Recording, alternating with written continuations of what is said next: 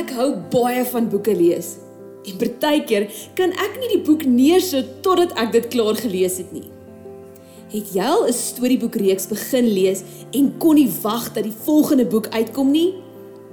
Ek het ook ontdek dat die Bybel soos 'n reeks boeke in een is. En elke keer leer ek iets nuuts daaruit. Die Bybel is vir my soos 'n hele boekrak vol boeke. Die Bybel is nie sommer net 'n boek om te lees nie. Dit is God se woord en elke woord is waar. Het julle al gehoor dat die Bybel deur die Heilige Gees geïnspireer is? Dit beteken dat die hele Bybel met die Heilige Gees se leiding deur mense neergeskryf is en die Heilige Gees help ons om dit wat ons lees te verstaan. Die Bybel is dus God se woorde vir my en ek moet dit deel maak van my lewe elke dag. Vandag se vers is Jakobus 1 vers 22 en dit sê: Julle moet doen wat die woord sê en dit nie net aanhoor nie, anders bedrieg julle julleself.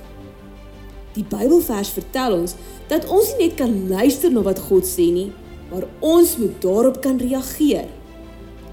Net soos jy by die skool boeke het om uit te leer, is die Bybel jou lewensboek waarsonder jy nooit kan gaan nie. Dit help jou om slim besluite te maak en ook om die boodskap van Jesus te kan deel sodat ander kan weet wie Jesus is. Daarom moet ons ook die doeners van die woord wees, want dan kan ander Jesus se liefde in ons sien.